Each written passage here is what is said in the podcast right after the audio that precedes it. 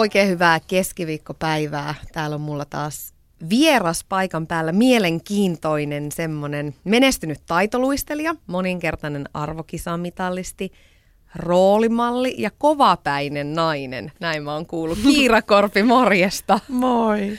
Onpa ihanaa saada sut tänne kaiken kiireen ja hässäkän keskellä. No kiitos kun kysyit, kiva olla täällä. Ja siis mietin tuossa, että miten sä oikein toivoisit oikeastaan sut esiteltävä? Että ootko sä nyt entinen kilpaurheilija vai taitoluistelija vai et sä nyt ihan eläkeläinenkään vielä ole? Kieltämättä sitä on tullut itsekin mietitty, että mikä tämä titteli tässä nyt on, mutta niin, ei mulla ole mitään fiksaatioa, että pakko olla nyt joku tietty, että ehkä se taitoluistelija pätee vieläkin ihan hyvin. Edelleenkin jäällä aika paljon liikut. Joo. Jos äh, Kiira mennään ajassa taaksepäin, niin niihin aikoihin, kun taitoluistelu ikään kuin rupesi tulemaan sun elämään mukaan. Sä oot sanonut, että et oikein muista ikään kuin sellaista yhtä tiettyä hetkeä, kun päätit, että sä haluat taitoluistelijaksi tai maailman parhaaksi semmoiseksi, mutta sä olit neljävuotias silloin, kun aloitit. Missä vaiheessa se ikään kuin alkoi tulla sun intohimoksi ja olla tosi tärkeä osa elämää? No kyllä se siitä ihan alusta asti oli tosi hauskaa, että jotenkin mulla kävi siinä mielessä hyvä tuuri, että heti se ensimmäinen laji, mitä aloin, alo, aloin sillä tavalla kunnolla harrastaa, niin siitä tykkäsin niin paljon, että en oikeasti halunnut kokeilla muita lajeja hirveästi. Että totta kai silloin oli tapana liikkua kaikki vapaa-aika ulkona, pelata ja leikkiä, mutta varsinaisia harrastuksia mulle ei ollut muita. Ja tota, ehkä siinä sitten suunnilleen kymmenen vuotiaana alkoi pärjään vähän paremmin jossain kisoissa ja tajuaan, että tämä voisi olla semmoinen laji, missä voisin menestyä ainakin Suomessa, mutta en mä siinä vaiheessa tietenkään mitään maailmanlaajuista menestystä ajatellut, että se tuli sitten ehkä vasta kun pääsi lukioon tai siinä vaiheessa. Jossakin sanottiin, että sä et itse asiassa aluksi ollut kauhean hyvä taitoluistelussa.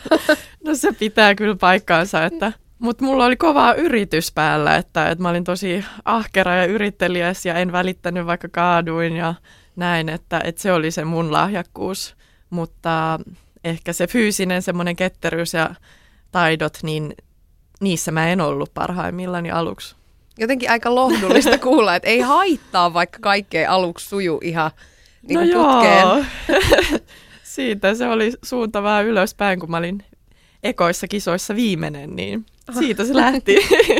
Jotenkin helposti ajattelisin, että, että kun on taitoluistelija, että on ollut semmoinen niin kuin prinsessatyttö ja haaveilu missikisoista. Ja näinhän tämä niin kuin stereotyyppisesti menisi, mutta, mutta sun kohdalla tämä ei vissi ollut laisinkaan näin. No ei ollut, että kyllä mua taitoluistelussa kiehtoo just ne vauhdikkaat hypyt ja vaaralliset tilanteet, että ne on kuitenkin aika kovia ne hypyt, että kun kaatuu kaatuu monta kertaa ennen kuin niissä onnistuu ja vaatii sellaista rohkeutta. Ja ylipäänsä se, että uskaltaa esiintyä yksin yleisön edessä ja näin, että, että siinä mielessä se on laji, joka vaatii yllättävän paljon rohkeutta ja rämäpäisyyttä, että se glitteri vähän siinä hämää. Harrastit sä pienenä jotain muuta, urheilua tai, tai jotain muuta? Niin kuin mä tuossa äsken sanoin, niin mä tykkäsin jotenkin niin paljon heti siitä luistelusta ja mun paras kaveri, joka asui naapurissa, hän harrasti myös luistelua ja sitten mun isosisko, tosi tärkeä roolimalli, harrasti myös luistelua, niin jotenkin siitä tuli vaan sellainen luonnollinen osa heti ja ei sitten oikeastaan ollut tarvetta harrastaa mitään muuta tai halua oikeastaan, että se vei niin mukanaan. Sun isä on kuitenkin lätkämiehiä, legendaarinen Rauno Korpi, tapparamies ja jääkiekkovalmentaja, niin olisiko susta mitenkään voinut tulla lätkän pelaajaa? Äh, no kyllä varmaan olisi, jos joku olisi vienyt sinne lätkätreeneihin, mutta nyt sattuu äiti viemään sit sinne taitoluistelutreeneihin. Niin tota, mut joo, äh, en mä näe sitä mahdottomana ajatuksena. Mun isä oli vaan si- siihen aikaan niin kiireinen, että se oli mun äiti, joka sitten vei meitä harrastuksia ja muihin ja vähän niin kuin päätti, että mitä harrastusta aletaan tekemään. Miten paljon se oikeastaan niin perheeltä vaati? No siis isä varmasti ymmärsi luistelun päälle, en tiedä kuinka mm. paljon ymmärsi taitoluistelun no. päälle, mutta... Niin, Kyllähän se vaatii. Taitoluistelukin on myös aika kallis laji ja jo nuoresta asti sitoudutaan harjoittelemaan monta kertaa viikossa ja eri puolilla kaupunkia pitää kuljettaa eri jäähalleihin ja näin, niin, niin tota, kyllä varsinkin äidiltä se vaati paljon silloin, kun me oltiin pieniä. Ja tota, tietenkin sitten ehkä myöhemmin isältä tuli sellaista tukea, ei varsinaisesti valmennukseen, koska jääkiekko ja taitoluistelu on kuitenkin niin erilaiset, että vaikka jäällä molemmat tapahtuu, niin siihen ne yhtäläisyydet melkein loppuukin. Mutta sitten tällaisissa asioissa, kun vaikka julkisuus ja media ja tällaisissa, niin siinähän oli sitten ehkä hyvin tukena ja, ja tietenkin ihan vanhempanakin. Toi on aika jännä laji, kun miettii taitoluistelua, niin se, mitä me ikään kuin siitä nähdään, niin se on just se glitteri ja mm. se esteettisyys ja, ja kaikki on siinä kisasuorituksessa niin kepeää ja ihanaa, no. mutta, mutta se arkihan on varmasti luistelijana jotain ihan muuta. Kerro siitä, millaista se arki oikeasti oli ja se treenaaminen. Ja... No kyllä se sitten muuttuu mullakin aika paljon. Varmaan niihin aikoihin, kun menin lukioon ja pääsin aikuisten arvokisoihin ja pikkuhiljaa niitä parhaita kavereita alkoi jo lopettaa siinä teiniässä ja, ja sitten yhtäkkiä mä huomasin, että mä treenaankin melkein yksin. Tavallaan, että ainoa oman ikäinen, oman tasoinen ja sitten tuli olympialaiset ja kaikkea julkisuutta ja muuta, niin kyllä siinä vaiheessa oli välillä aika sellaista yksinäistä puurtamista ja, ja niiden omien paineiden kanssa taistelua ja, ja treeneissä. Valmentajan rooli oli tietenkin tosi tärkeä, että siitä tuli tosi läheinen, että kun ei ollut sitten ehkä niin tiivistä sitä kaveriporukkaa sen harrastuksen ympärille, että kyllä mä monesti mietin, että oi kun mä olisin jossain joukkueella niin olisi vähän jotain pukukoppielämää tai sellaista. Että niin, yksinäistä puurtamista, mutta sitten toisaalta Suomessa on se kiva tilanne, että maajoukkuetoiminta oli ahkeraa, aktiivista, että esimerkiksi Lepistön Lauran kanssa vaikka treenattiin eri kaupungeissa noin niin kuin yleensä, niin sitten päästiin leireille kimpassa ja vähän, vähän tota, sai sellaista sparrausapua siitä. Miten tämmöinen yksinäinen puurtaminen siinä mielessä sulle sopii, että, että ootko sä muuten sosiaalinen ihminen vai itsenäinen erakko vai, vai minkälainen?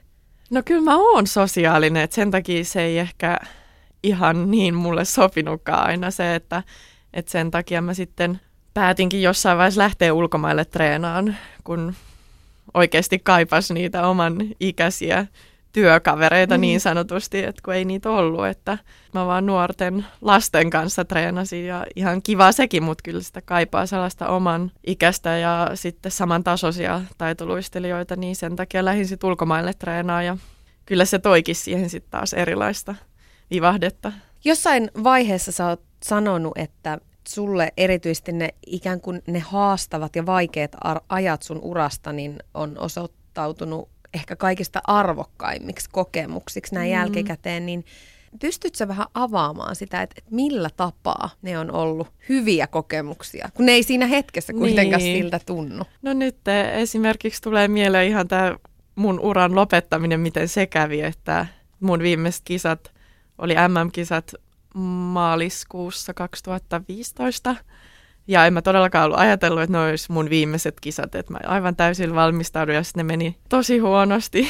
ja tota, sitten, niin, mutta sitten se tavallaan oli niin semmoinen isku vasten kasvoja ja oli ihan niin, kuin niin loppu ja tyhjä ja kaikkea, että siitä se tavallaan pakotti miettiin kaikkea elämää ehkä vähän isommin ja sitten sieltä tulikin semmoinen, että, että tätä luistelua voi ehkä tehdä muutenkin, että, että sen jälkeen on ollut helpottunut olo, että mä olin sen tyyppinen luistelija tai urheilija, että, että mulla oli koko ajan niin voimakas se tarve saavuttaa enemmän ja enemmän. Mä en missään vaiheessa uraani ollut tyytyväinen tavallaan. Ehkä ihan hetkellisesti jonkun kisan jälkeen saatoin olla, niin kuin, että no, tämä nyt meni ihan hyvin, mutta sitten aina niin kuin, heti tuli se, että no nyt pitäisi kyllä niin kuin, tehdä toi ja toi paremmin ja tonne kisaan ja noin. Ja mä en oikeastaan ikinä edes miettinyt uran lopettamista edes siinä vaiheessa, kun mä loukkaannuin pahasti tai muuta, koska mulla oli niin voimakas semmoinen sisäinen tunne, että mä en ole saavuttanut tarpeeksi tai että mä en ole, mä en ole lähelläkään mun maksimaalista potentiaalia tai jotain tällaista. Niin siinä mielessä esim. tämä mun vikakisa, joka menikin sitten ihan penki alle, niin sitten se, niin se tavallaan pakotti mut myös miettiä sitä mahdollisuutta, että jonain päivänä tämä loppuukin. Tämä on aika mielenkiintoista katsoa, kun sä puhut sun urasta, niin sulla silmät alkaa loistamaan ja kädet viuhumaan. Miltä susta tuntuu nyt, kun lopettamisesta on mennyt hetki, mutta ei kuitenkaan vielä kauhean kauan, niin mm. niin miltä susta tuntuu puhua näistä asioista? Ihan luonnolliselta nyt kyllä jo, että, että tota, siinä vaiheessa, kun ura oli vielä kesken ja mä mietinkin sitä lopettamispäätöstä, niin, niin oli just vähän sellainen olo, että, että kyllä nyt vähintään pitäisi joku M-mitali saada tai jotain tällaista. Ja nyt kun teki sen lopettamispäätöksen ja siitä on kulunut aikaa, niin ei tavallaan mieti enää ollenkaan niitä, mitä olisi pitänyt tehdä tai jotain, että, että miettii vaan sitä kokonaisuutta, että on tosi kiitollinen olla, että sai kokea niin paljon eri asioita ja, ja oikeastaan sitten ne kaikki voitot ja menestyksen hetket, totta kai nekin oli hienoja, mutta kaikkein arvokkaimpia opinpaikkoja mulle ton uran aikana oli sitten kuitenkin ne vähän vaikeammatkin paikat, josta sitten aina kasvoi ihmisenä ja tietenkin urheilijana. Ylepuheessa Tuija Pehkonen. Täällä on myöskin Kiira Korpi paikan päällä ja itse asiassa Kiira soitin etukäteen yhdelle sulle hyvin läheiselle ihmiselle, nimittäin sun Petra-siskolle. Ja yeah. kyselin, kyselin vähän susta, että minkälainen sisko sä oikein oot Petralle ollut? No Kiira on maailman paras sisko monestakin syystä. Mä oon siitä, siitä ehkä, ähm, ehkä niin kuin yllättävänkin iloinen, että me ollaan tosi, tosi erityyppisiä oltu varsinkin lapsena. Kiira oli semmoinen hurjan rämäpää ja mä olin vähän vähän tota ujompi luonne. Mutta täytyy sanoa, että näin ikää, ikää kun on tullut lisää, niin, niin meistä sitten jotenkin on muokkautunut, muokkautunut vähän samantyyppisempiä. Ja tota, no Kiiralta on siis saanut oppia ihan hirveästi, että mua aina luullaan jostain syystä pikkutiskoksi, vaikka mä oon iso sisko. Mutta tota, ähm, oppinut luistelun lisäksi muutenkin, muutenkin elämässä hirveästi kiiralta, että päällimmäisenä varmaan semmoiset äh, periksi antamattomuus ja positiivisuus oli tilanne minkä, minkä tahansa lainen, niin niistä, niistä on saanut hirveästi siskolta. No, miten kun sä tosiaan oot isosisko kuitenkin, niin ootko sä kuinka kovasti joutunut katsomaan pikkusiskon perään? no jonkun verran. Kiira on aina ollut hirveän semmoinen omatoiminen ja tullut, tullut jo tosi nuoresta iästä lähtien hyvin toimeen tuolla maailmalla. Yksin, yksin lentokentillä ja kisamatkoilla ja muuten. Et ei, ei ehkä semmoista perään katsomista, mutta että kyllä sitä kovaa luonnetta sai kyllä ehkä, ehkä sitten siinä vähän yrittää tota, äh, pitää niin kuin aisoissa. Et se, oli, se oli semmoista, varsinkin silloin ihan lapsena, niin, niin tota, meinasin jäädä vähän jalkoihin, mutta onneksi mulla oli se parin vuoden, parin vuoden ikära kuitenkin, niin oli ehkä Etuna. voimaa, niin, voimaa niissä tappelutilanteissa ja muissa. No hei, onko sulla tai, tai teidän perheellä, niin onko teillä ikinä ollut huolta siitä, että, että miten Kiira, vaikka vahvatahtoinen nainen onkin, niin että miten hän kestää ja sietää kaiken sen ikään kuin paineen ja julkisuuden, mitä tuo huippuurheilija ura on tuonut tullessaan? On toki ollut. Se ehkä vähän vaiheitaan on mennyt, että, että kyllä siinä oli niin kuin sen julkisuudenkin tuoman siinä sitten vaiheessa, kun Kiira rupesi pärjäämään niin kuin isoilla luistelukentillä, niin sitäkin tuli sitten yhdessä vaiheessa ehkä vähän liikaa ja se rupesi näkyyn, mutta että siihen pyrittiin sitten kiinnittää huomioon, että sitä, no ei voi sanoa, että turhaa julkisuutta, mutta sitä semmoista esilläoloa tulisi sitten mahdollisimman vähän, että saisi sais keskittyä siihen olennaiseen eli luisteluun. Ja sitten toki kun on aina käyty peruskoulut sun muut, niin kuin muutkin, muutkin tota, kaverit ja luokkatoverit, niin niinä niin kuin luisteluvuosina, niin kyllähän ne paineet, varsinkin sitten kun niitä loukkaantumisia rupesi tulee, niin oli, oli aika, tosi rajut, että sit vaikka oli niin kuin kovaluonteinen Mimmi kyseessä, niin kyllä, kyllä siinä riitti huolta kyllä koko, koko perheellä. Yle Puhe. Siinä siis terveisiä Petra siskolta. Miltä mm. tuntui häntä Kiira kuunnella? No kivalta tuntui se, että, että me ollaan tosi läheisiä nyt, nyt ja tota, on tosi onnellinen, jos, jos hän kokee, että hän on voinut jotain multa oppia tai että mä oon jotain antanut hänelle. Ja hän on kyllä antanut mulle ihan valtavasti, että ollut aina, aina se huippu tärkeä tuki siellä taustalla, koska on ollut meidän perheestä periaatteessa se ainoa, joka on taitoluistelustakin tietänyt niin paljon. Ja, mutta totta kai myös ehkä on se vähän haikeaa kuulla myös se, että, että kun perhe on ollut niin paljon huolissaan ja näin, että ehkä sitä ei siinä uran aikana, kun on niin fokus siinä omassa tekemisessä, vaan että se on aika itsekeskeistä se, se elämä ja kaikki, niin ei siinä silloin paljon mieti, että mitä perhe joutuu kokeen tai kestää niin sanotusti. Niin eikö se ole hullua aina kun hyppää jostakin asiasta ikään kuin ulkopuolelle, niin kaikki alkaa näyttää ihan jopa vähän hullulta sitten kuplan ulkopuolelta. Näin, niin, niin se menee. Oletteko te ollut Petran kanssa ihan pienestä saakka läheisiä vai, vai onko se hioutuminen tullut ikään kuin nyt sitten aikuisemmalla iällä? No ollaan me aina oltu läheisiä, mutta ehkä siinä jossain kouluvaiheissa meillä oli vielä eri kaveriporukat ja näin, mutta sitten, sitten lukion jälkeen meillä alkoi tuleen samoja kavereita ja nyt on tosi paljon yhteisiä ystäviä ja näin, että, että ehkä siinä lukion jälkeen se kahden vuoden ikäero ei enää tuntunut missään, että sitten vielä enemmän hitsauduttiin yhteen niin sanotusti. Petra tosiaan on, on myöskin ollut tuolla kisatunnelmissa ja siis mm-hmm. harrastanut itse myöskin taitoluistelua. Onko hän myöskin seurannut sua sitten sinne kisakatsomoihin saakka ja ihan sinne paikan päälle? No on välillä joo. Että ei nyt ihan sillä joka kisassa, mutta, mutta yleensä jos on ollut vaikka EM-kisat tai MM-kisat, niin, niin niissä on ollut paikalla. Kerro vähän siitä, kerro vähän siitä kisapöhinästä. Ikään kuin, että, että miten kun on tuommoiset, vaikka nyt EM tai, tai olympialaiset, jotkut tärkeät kisat, niin miten se menee, se valmistautuminen? Onko sulla jotain taikakikkoja, mitä aina toistelit vai, vai menikö se aina tilanteen mukaan? Siis tarkoitatko se just siinä kisapäivänä Joo. esimerkiksi? Ää, no mä en ollut hirveän taikauskonen. Et silloin nuorena mulla oli joku onnenkivi mukana ja semmoinen nallekarhu. Häviskö ne sitten vai mitä? No sit mä en varmaan jossain vaiheessa enää kehdannut ottaa niitä mukaan sinne pukkariin, mutta tota, Joo, ei mulla kyllä sitten ollut mitään, että pakko laittaa toinen luistiin kiinni ennen toista, mutta ehkä siinä valmentajan kanssa just ennen kuin mä menen siihen alkuasentoon, niin siinä oli jotain tiettyjä rutiineita tai sanoja, mitä vaihdettiin ja, ja sitten aina mulla oli viimeiset hengitykset, että mä koitin oikein niin kuin rentoutua ja avata ylävartaloa, että hel- helpolla jännitys vetää vähän hartioita korvaan, niin sitä mä yritin aina siinä viime hetkellä tehdä, että pysyisi se fokus siellä kropassa eikä, eikä menisi sinne mielen jännityksen puolelle. Että. Sä tuossa aiemmin sanoit, että se menestys, niin että, että enää nyt jälkikäteen se ei tunnu niin tärkeältä tai ne saavutukset, mm. mutta mut miten tärkeää se menestyminen noina hetkinä oli?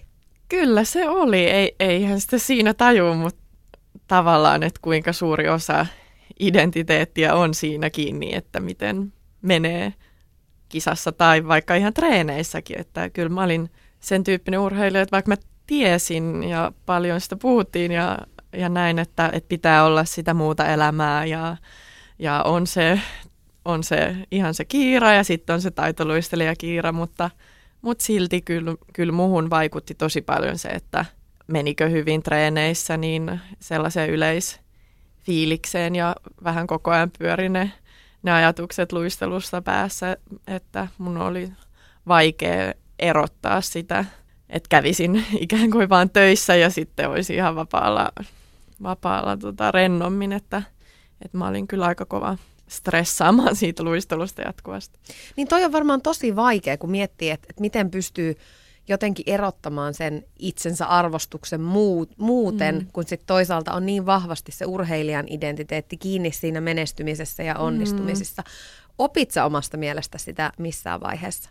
kantapään kautta monesti, että tota, et kyllä mun välillä kroppa sit vaan niin kuin ilmoitti joko fyysisesti tai henkisesti, että, että nyt menee överiksi. ja sitten piti vähän ottaa breikkiä ja miettiä vähän muita juttuja ja että mikä tässä elämässä nyt onkaan tärkeää. Että näin se, näin se tota, meni, mutta niin, se on kyllä haastavaa varsinkin taitoluistelussa, jossa niin nuorena teini-iässä tavallaan ollaan siellä ihan maailman huipulla ja näin, niin tota, ei ole helppo asia. Kun tulee tosi iso pettymys tai epäonnistuu kisoissa, niin, niin millaisia ne on ollut sulla ne tavat toipua niistä ja, ja päästä niistä yli? Varmaan seuraavana päivänä ei ole vielä ollut ihan skarppina ja täydessä iskussa. Joo, ei, että, että tota, ehkä siinä mulla auttaa aina se, että että pääsin juttelemaan läheisten ihmisten kanssa, että oli se sitten sisko tai äiti tai isä tai poikaystävä ja tietenkin valmentaja siinä heti kisan jälkeen, niin kyllä mä olin semmoinen tyyppi, joka juttelemalla sitten tavallaan pui niitä asioita ja, ja tota, oli mulla myös henkinen valmentaja tosi monta vuotta, että, että sekin oli ihan tärkeänä tukena. Mutta parasta parasta terapiaa sit oli aina, kun pääsi johonkin ihan muuhun ympäristöön tekee jotain muuta, että niiden juttujen arvon mä ehkä tajusin vasta, kun mä lopetin uran, että olisi on vähän enemmänkin tehdä tai muita juttuja. Sä ainakin jossain vaiheessa kävit äh, kauppiksessa opiskelemassa ja, ja oot siitä sanonutkin, että ne oli ikään kuin niitä hetkiä, että, että sai vaan olla opiskelija ja keskittyä siihen asiaan. Joo, Joo, kyllä koulu oli aina, aina sellainen tosi tärkeä juttu, että ehkä se vähän hävisi se semmoinen kouluympäristö, kun menin yliopistoon ja siellä aika vähän sitten kävi ja ei, ei tullut sitä sellaista porukkaa tavallaan, johon olisi kuulunut, koska teki niin eri tahdissa kuin muut, että, että sitten ehkä vähän jättäytyi sillä erakoksi siinä vaiheessa, että toki oli ystäviä ja muuta, mutta sitten ei, ei mukamassa ikinä ollut aikaa nähdä niitä, että että kaikki meni sen luistelun ehdoilla. Nyt kun mietit jälkikäteen, niin miten raskaana näet henkisesti ton kaiken? No kyllä se mulle oli, että varmasti, ja mä tiedän monia urheilijoita ja ihmisiä, jotka pystyy ottaa sen rennommin sen työn, oli se sitten huippurheilu tai mikä tahansa, mutta, mutta kyllä mä olin semmoinen pahemman luokan perfektionisti, että, että kyllä, kyllä se mulle oli aika, aika raskasta ja sen takia paloinkin useamman kerran loppuun ja, ja tuli varmasti niitä loukkaantumisia senkin takia, että teki vähän yli sen, mihin, mihin kroppa olisi pystynyt tai mieli.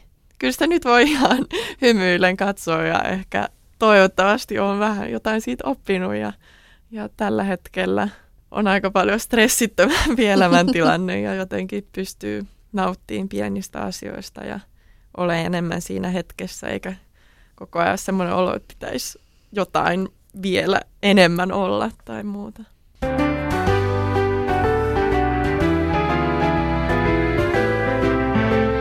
Ylepuheessa Tuija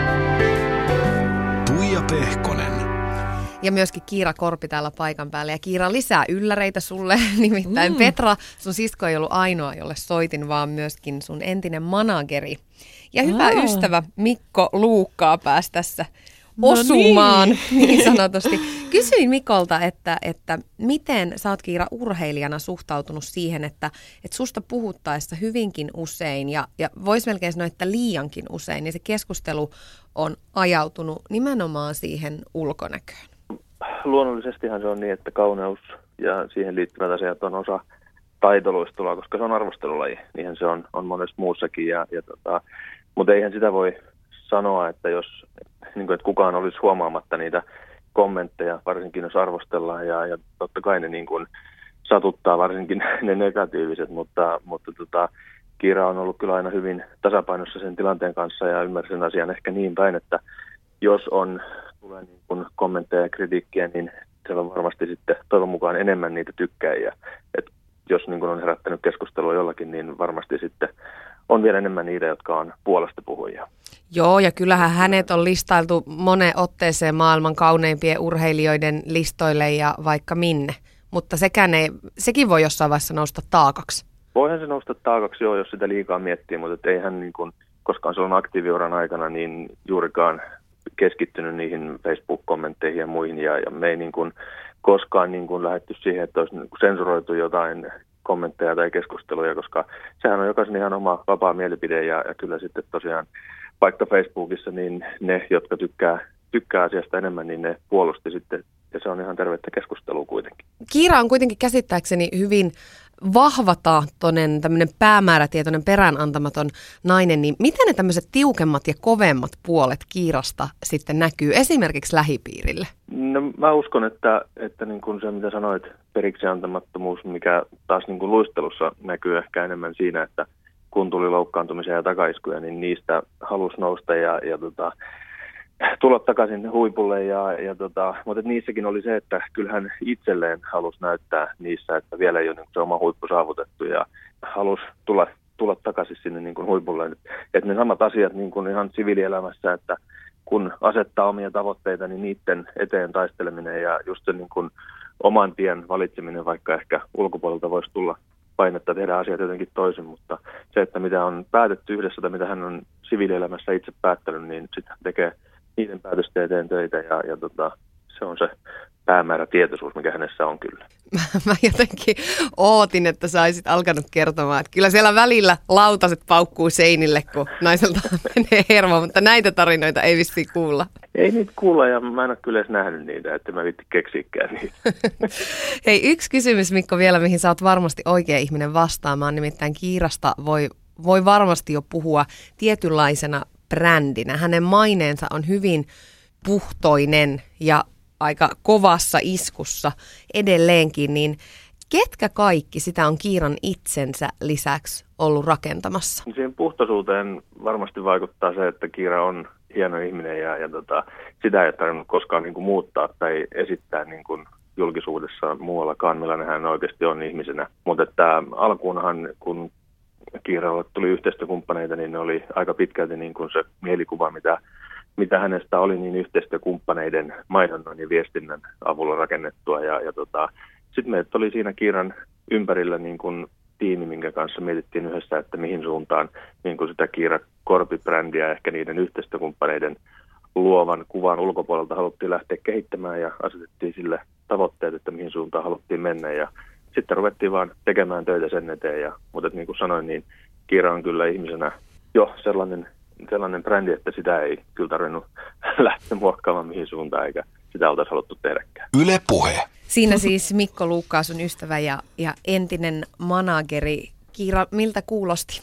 Kivalta kuulosti kuunnella kyllä Mikkoakin, että harvemmin sitä näin kuuntelee kun joku, tai kuulee, kun joku analysoi itseään, mutta ihan asiaa puhuu. Ei tullut raivopäätarinoita eikä skandaaleja susta sieltä. Ei tullut, ei. Mitä ajattelet tämä asia, mistä viimeksi tuossa puhuttiin Mikon kanssa, tämä brändin rakennus, niin, niin miten sä oot sen nähnyt ikään kuin sen asian sisältä, kun sä oot itse se brändiä ja sitä on kehitetty ja viety eteenpäin? Mm. Miltä, se on, miltä se on tuntunut susta itsestä? Siis tavallaan on ollut luonnollista koska mä oon tiennyt, että se kuuluu urheiluun ja antaa niitä haastatteluja ja näin, mutta on se myös tuntunut oudolta tavallaan miettiä, että itse olisi joku brändi. Et kyllä, tai ylipäänsä se, että jotenkin niitä yhteistyökumppaneita tuli tavallaan niin helposti ja, ja oli niin näkyvästi esillä ja kaikkea tällaista, että sitten jossain vaiheessa mulla vähän tuli semmoinen oma, tai vieraantuminen jotenkin siitä omasta – nimestä, että se alkoi se alko tuntua musta itsestä vähän niin kuin tuoten nimeltä, Kiirakorpi, että melkein niin kuin yhdyssana Kiirakorpi. että kyllä se nuorelle ihmiselle oli vähän hämmentävä, että, että siinä sitten tietenkin tulee niin paljon odotuksia monelta eri suunnalta ja sitten yritti tavallaan miettiä, että miten nyt mahdollisimman jotenkin hyvin olisi tässä näin, että kaikki osapuolet olisi tyytyväisiä, niin niin siinä mielessä joskus tota, se ei ollut niin helppoa tai mukavaa. Niin sä olit tosi nuori ikään kuin silloin, kun tämä kaikki rupesi mm. rupes tapahtumaan. kymmenen vuotta takaperin, 2006, mm. sut valittiin vuoden positiivisimmaksi suomalaiseksi ja siis olit silloin 17. Missä vaiheessa se ikään kuin tapahtui sulle, että sä rupesit itse miettimään niitä asioita, että okei, että, että nyt tässä ollaankin esikuvia ja, ja että muut ihmiset katsoo sua ehkä ylöspäin ja, ja että sä oot ikään kuin vähän koko ajan semmoisen tarkkailun alla? No kyllä se varmaan tuli just o- niiden ekojen olympialaisten jälkeen, jotka oli 2006. Ja sitten 2007 vuonna mä voitin vielä äh, vähän niin kuin puun takaa yllättäen, mä en yhtään odottanut sitä, niin mä voitin EM-pronssia. Niin sitten sen jälkeen oli kyllä vähän sellainen pidempi ajanjakso, että, että tuntui, että siitä treenistäkin ehkä vähän hävisi semmoinen ilo, kun, kun tiesi, että nyt kukaan ei odota ainakaan vähempää, että pitää, niin kuin, pitää pystyä saamaan niin kuin arvo, arvokisamitali ja nyt yhtäkkiä on roolimalli kaikille nuorille luistelijoille ja muutenkin niin. Ja sitten ehkä vielä just se ulkonäköjuttukin, että kun sitä kauneutta hehkutettiin ja muuta, niin sitten ehkä mulla tuli semmoinen olo, että apua, että nyt mun pitää vielä enemmän jotenkin todistaa, että mä oon myös kova urheilija ja kaikkea tällaista, että, että oli siinä oli siinä pienessä päässä kyllä kaiken näköistä mietittävää. Ärsyttikö se sua ikinä? Niin kuin, niin, tuliko sellaisia hetkiä, että vitsi kun vois vaan tämän Kiirakorpi-brändin heittää mäkeä ja saisi olla kirvaa? No, joskus joo. Että ihan niinkin jossain tyhmissä jutuissa soittaa puhelimella johonkin asiakaspalveluun, niin tekisi mieli sanoa joku eri nimi kuin Kiirakorpi. Teitkö ikinä niin? No en mä tehnyt, mutta joskus, jos, jos tota, harvoin kävin missään ulkona, ulkona, mutta joskus jos kävin, niin äh, saattoi tulla ihmisiä kysyä, että aah, että onko se Kiirakorpi, niin välillä mä sanoin, että ei, että mä oon sen sisko. Helpottava. Joo. Sitten sai sekoilla millä mitalla tahansa, kaikki peton piikki. Hei, äh, onko se sun mielestä muuttunut nyt, kun sulla ei enää ole sitä kilpaurheilijan leimaa, vaikka edelleen oot sama Kiira Korpi, niin äh, voitko sä olla jotenkin rennompi tai, tai jopa niinku ronskimpi nykyään, että ei tarvi enää olla se kiltti ja kaunis. Oot se kyllä edelleen sitäkin, mutta silti. No joo, on se kyllä muuttunut, mutta kyllä musta tuntuu, että se olisi ehkä, tai että se suurin muutos on ollut kuitenkin semmoinen sisäinen muutos, että, että vaikka mä olisin jatkanutkin kilpaurheiluun, niin tämän viimeisen kisan, joka oli täys mahalasku, niin sen jälkeen mä päätin, että nyt, että vaikka mä jatkan tätä kilpaurheilua tai ihan mitä tahansa mä teen mun elämässä, niin, niin mä haluan tehdä sitä jotenkin rennommin ja muuta, että, että et sen myötä ehkä sitten, ja alkoi tiedostaa niitä omia turhia ajatusmalleja, sellaisia negatiivisia perfektionisti-ajatuksia, niin mitä enemmän niitä tunnistaa, niin sit, sitä enemmän niitä vaan jättää oma arvoonsakin. Niin, sitten niitä pystyykin niin, jättämään sinne. Niin. Sä oot ollut aika tarkka myöskin koko ajan ikään kuin siitä rajasta julkisuuden ja sun oman yksityisyyden välillä, että et et ole mm. hirveästi halunnut puhua, tai oikeastaan et ole halunnut puhua juuri mitään ikään kuin siitä, siitä niin kuin omasta itsestä, niin moni vieras on täällä sanonut e, samaa, mutta sitten todennut, että no ajan myötä siitä on ikään kuin vähän ruvennut lipsumaan. Niin tuntuuko susta, että, että onko tämä tämmöinen mahdollista, ikään kuin, että, että voiko nyt antaa vähän löysää medialle tai toimittajille? Joo, kyllä se siis, se on muuttunut kyllä, että, että heti siinä – Tämä se heti se, kun mä ilmoitin, että mä lopetan, niin siinä ihmistä alkoi kyselee ja jostain poikaystävistä ja mihin mä menen asumaan ja muuta. Ja sitten yhtäkkiä mä vaan huomasin, että mä selitän kaikkea. Aikaisemmin oli niin tiukka se rajanveto ja, ja nyt mä olin tuossa, meillä oli sellaisen Supertähdet-ohjelman kuvaukset Kaliforniassa ja se alkaa nyt sunnuntaina niin Jännittävää. Siihen, joo, siihenkin ohjelmaan, mä lähdin, niin mä ajattelin, että ei mulla ole mitään, mistä mä en voisi puhua. Että, että sitten kaikki mikä sen tilanteen mukana tuli luonnollisesti, niin siellä puhuttiin kyllä ummet ja lammet kaikesta, että ei, en mä koe enää, että olisi mitään tarvetta johonkin. Niin sä oot jossain vaiheessa antanut esimerkiksi Arturin sun poikaystävän kanssa kuitenkin yhteisiä haast- tai yhteisen haastattelun ja, ja voisin kuvitella, että Supertähdet-ohjelmassa että siellä dinneripöydässä keskustelu menee sinne sun tänne, ettei siinä voikka ihan tuppisuuna olla.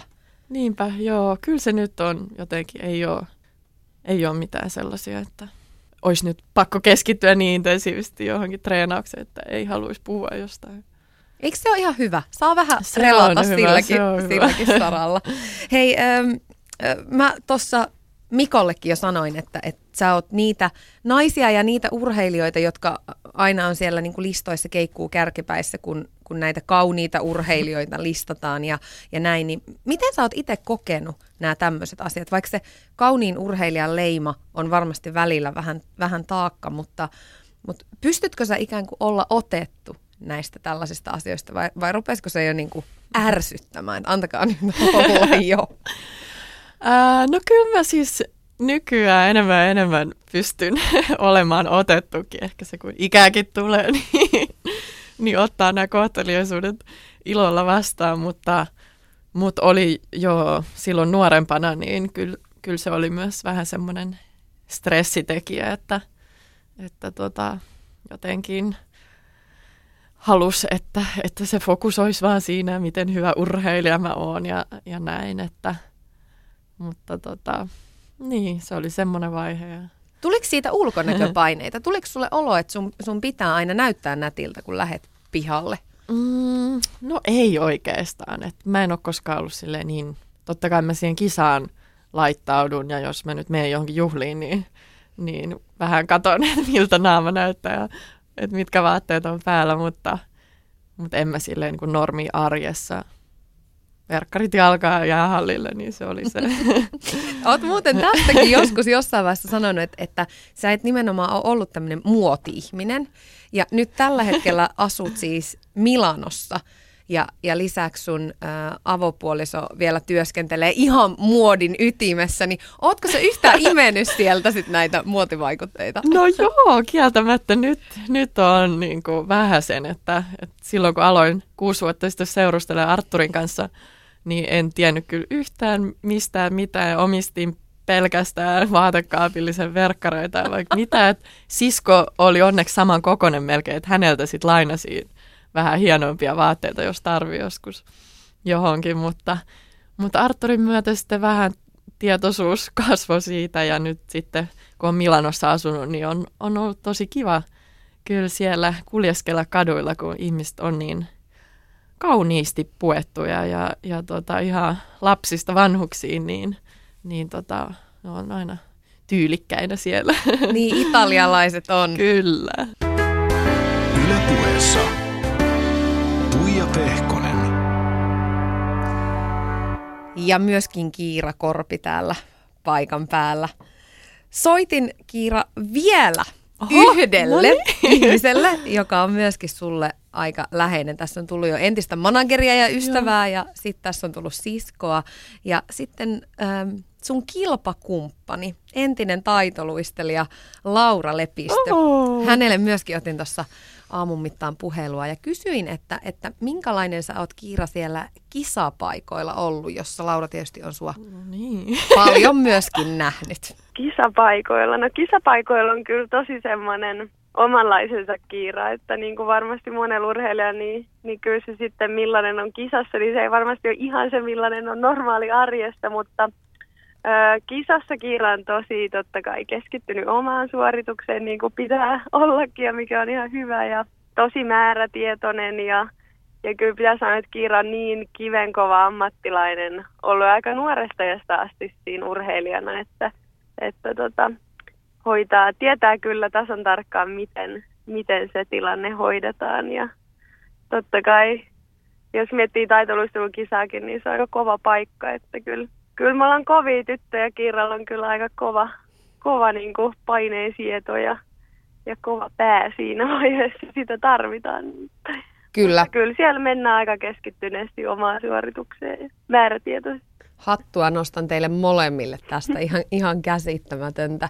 Mutta Laura, sä oot myöskin lopettanut sun oman uran. Siitä itse asiassa jo hetkinen aikaa teit sen muutaman vuosi kiiraa aiemmin, niin äh, kuinka Joo. paljon ajatuksia esimerkiksi uran lopettamiseen liittyen olette keskenänne vaihtaneet? kyllähän sitä tuli kuitenkin yhdessä kasvettua aika lailla siinä luisteluurillamme ja paljon, paljon kaiken näköistä legendaarisia leiri- ja kisamatkoja koettu yhdessä ja samat hotellihuoneet jaettu ja niin edespäin. Että kyllä sitä niin paljon on yhdessä kokenut sillä urallansa, että, että kyllä mä muistan, kun mäkin sitä mietin sitä omaa, omaa lopettamista, niin, niin sitten nähtiin Kiiran kanssa ja, ja Kiira oli niitä oikeasti aika ensimmäisiä, kenelle mä sitten myös kerroin, että olen lopettamassa ja, ja Kiira sen silloin ehkä osasi jo itsekin vähän epäillä ja kyllä sitä paljon sit puolia toisin, että sitten taas kun Kiira mietti sitä, niin kyllä mä muistan silloinkin nähtiin jostain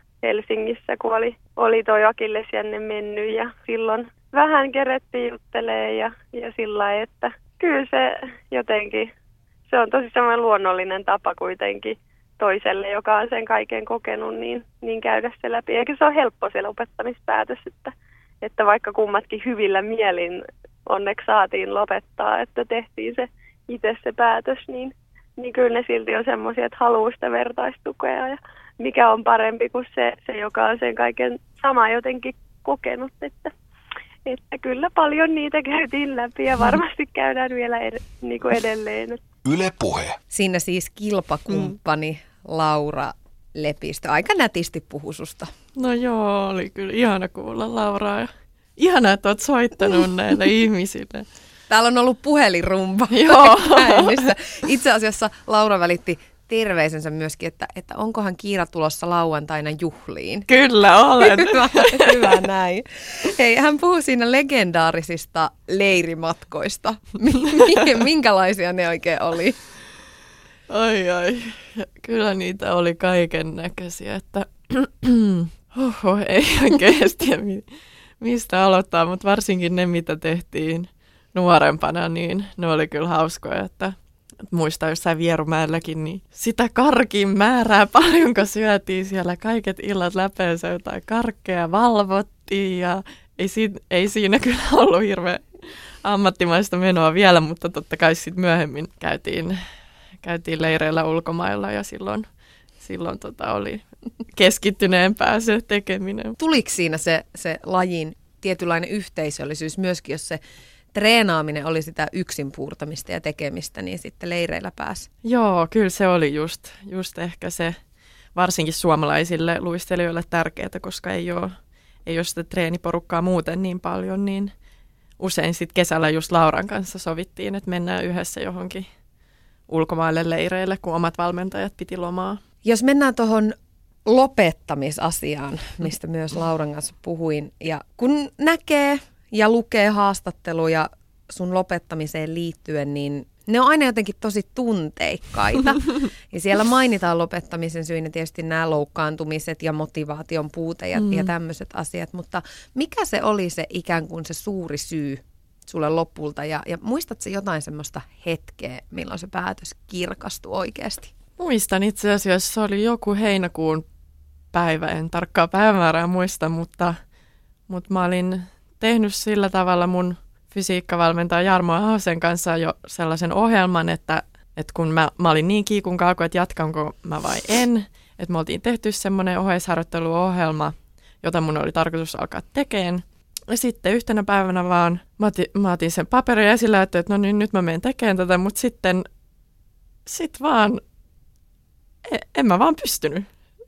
Ei vaan niin kuin, sit mä, että okei, okay, että et mä oon nyt niin kauan odottanut tätä ja niin kuin veivannut, että enkä, tai pitkään piti elää sen asian kanssa, että mä en tiedä.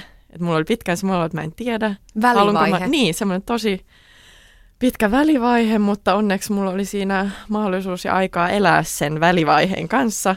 Ja sitten kun tämä päivä tuli, että tosi selvästi niin kun vaan kroppa ja kaikki sanoi, että ei, että älä, älä me treenaan.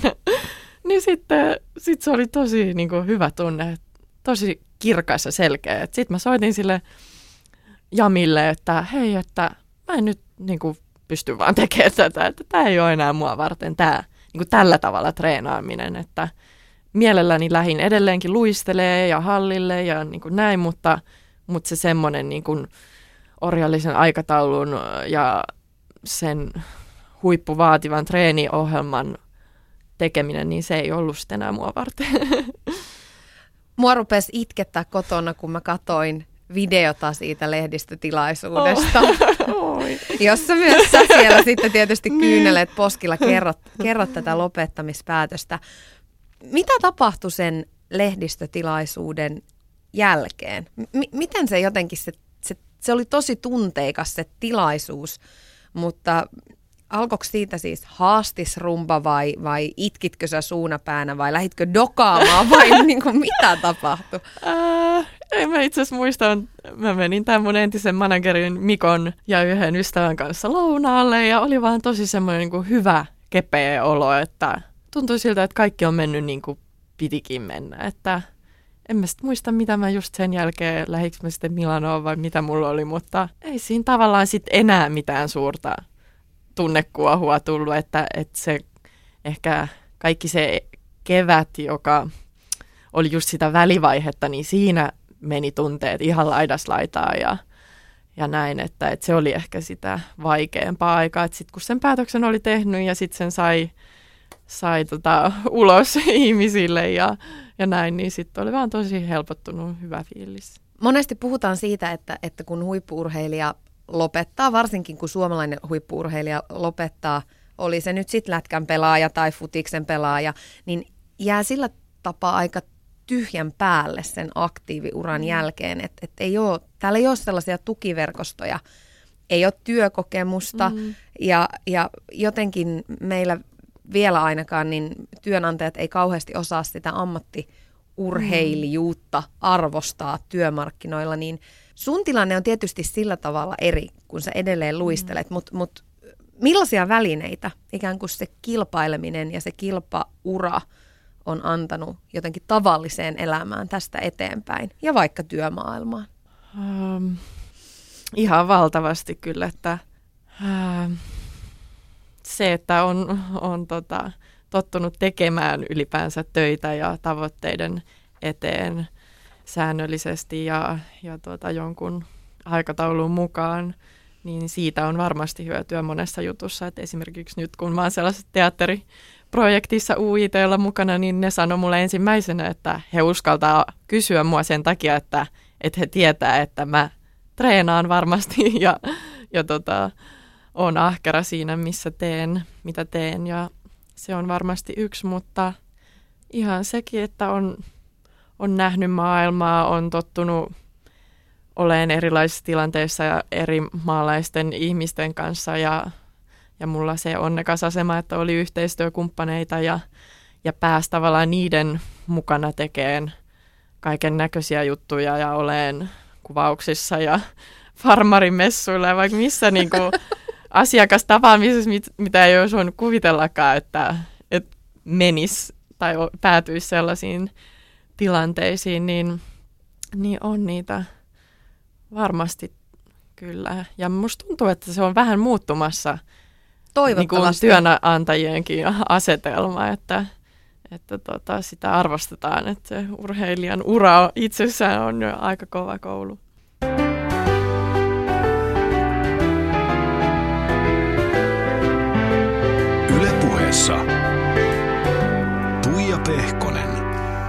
Ja Pehkosen lisäksi täällä myöskin Korpi paikan päällä. Puhuttiin tuossa äsken siitä lopettamispäätöksestä ja niistä fiiliksistä, että, että millaisia ajatuksia ne on, ne on herättänyt, mutta sulla on elämä ehtinyt mennä jo aika lailla eteenpäin tässä lyhyen ajan sisällä. Silloin kun sä ilmoitit siitä lopettamisesta, niin sun suunnitelmissa siinsi ainakin italian kielen opiskelu, pilatesohjaajan opinnot ja tietysti toi taitoluistelun jatkuminen näytösten myötä.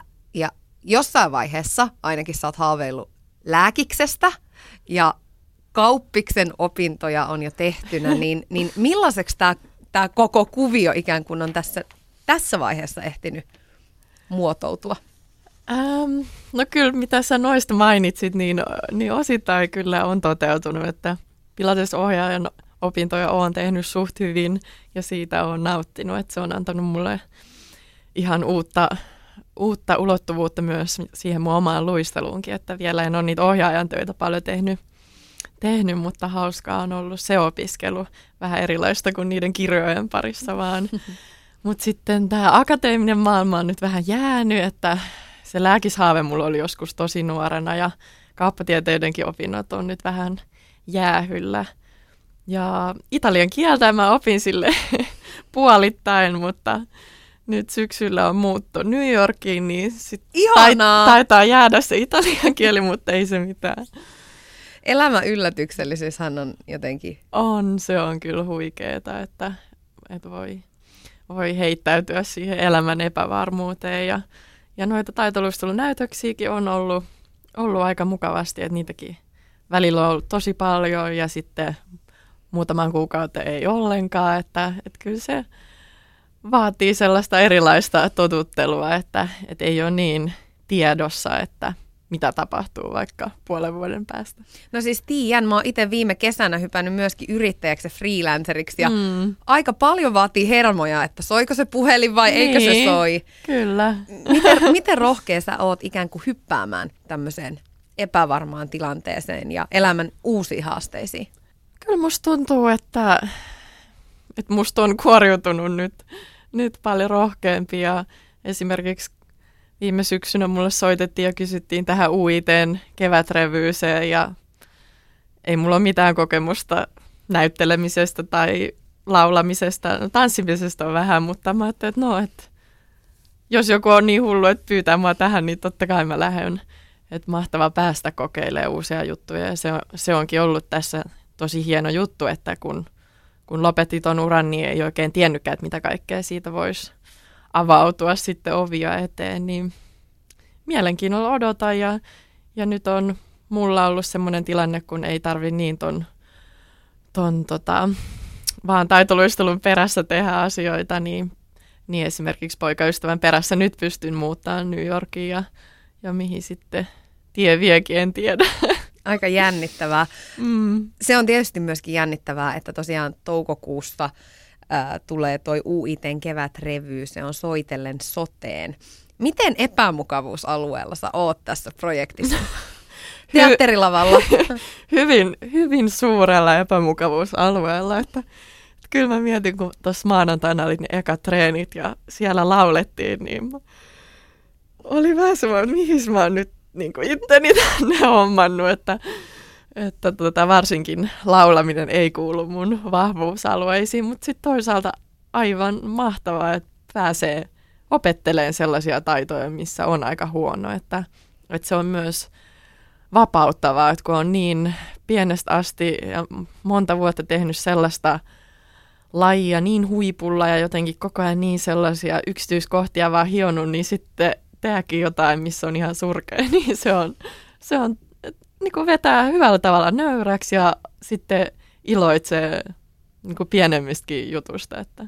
Ja sä oot tosi konkareitten joukossa siellä. Siellä on Jussi Lampea ja Sari Siikanderia ja, ja vaikka ketä, että ikään kuin Joo. hyvässä opissa. No kyllä, että siitä mä oon aivan mielettömän iloinen ja kiitollinen, että sellaiseen porukkaan pääsee. Ja nyt, mi- mitä mä puhuin tuossa haastattelussa aikaisemmin, että kun silloin taitoluisteluaikana se oli oikeasti yksinäistä puurtamista, niin nyt mä oon niin onnellinen siitä, että voi olla tuollaisen porukan kanssa ja siellä nauretaan ja tanssitaan ja lauletaan ja jotenkin ilon kautta tehdään sitä, niin on kyllä mahtavaa.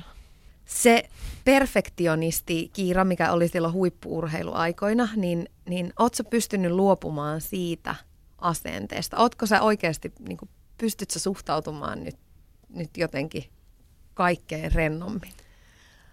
No en mä varmaan kaikkeen, että kyllä, se, kyllä ne on niin sellaisia pinttyneitä ajatusmalleja, että, että kyllä se useasti nostaa päätään sieltä ja, ja tota, yrittää, yrittää saada stressiä aikaiseksi, mutta, mutta toisaalta... taistelet. Niin, minä, minä taistelen. Ei, mutta se on kyllä ollut, ollut hauska huomata, että miten, miten enemmän enemmän sitten pystyy niitä niitä ajatusmalleja tiedostaa ja sitä kautta tota, ei lähde niihin mukaan tavallaan, että et en voi sanoa, että ei olisi mitään perfektionistin piirteitä enää ollenkaan, että totta kai niitä on ja siinä, siihen menee aikaa ennen kuin niistä pystyy täysin luopumaan, mutta kyllä mulla on monet ihmiset ja kyllä mä huomaan sen itsekin, että, että on musta tullut aika eri, erilainen ihminen siinä mielessä, että, että stressaan aika vähän nykyään asioista ja pystyn silleen rennommin oleen tässä hetkessä. Yksi iso kysymys vielä. Mitä sä haluaisit, jos sä nyt katsot elämää eteenpäin, niin mitä sä haluaisit vielä saavuttaa ja mistä sä haaveilet? no musta tuntuu, että tämä viimeinen vuosi mä oon vaan mennyt niin jotenkin sen hetken mukana ja tuli muutto Milanoa ja sitten vähän uusia erilaisia juttuja kaiken näköistä. Nyt on tulossa muutto New Yorkia ja kaikkea, että, että tavallaan niin kuin on muuttunut niin paljon, että on vaan jotenkin elänyt aika silleen päivä kerrallaan, että tosi vähän tullut mietittyä tulevaisuutta niin tarkasti tai myöskään menneisyyttä ei ole tullut mietittyä, että toisaalta se on hyvä. Mutta ehkä jos mä nyt mietin, niin varmasti perheen perustaminen on yksi semmoinen asia, lapsen saaminen, mutta se nyt ei ole ihan, ihan tässä nyt ajankohtaista, mutta jossain vaiheessa toivottavasti. Kiira Korpi, kiitos ihan älyttömän paljon, kun olit vieraana. Oli tosi kiva jutustella ja kuulla sun elämästä, mitä siihen kuuluu nyt. Kiitos tosi paljon. Mä olisin halunnut kuulla sunkin elämästä, mutta otetaan tämä joskus toisinpäin sitten. Mä haastattelen sua. Ai kauheeta, piinapenkki. Hei, tsemppiä kovasti nyt sinne UIT-revyyn ja mitä ikinä mm. elämä tuokin tullessa. Kiitos samoin.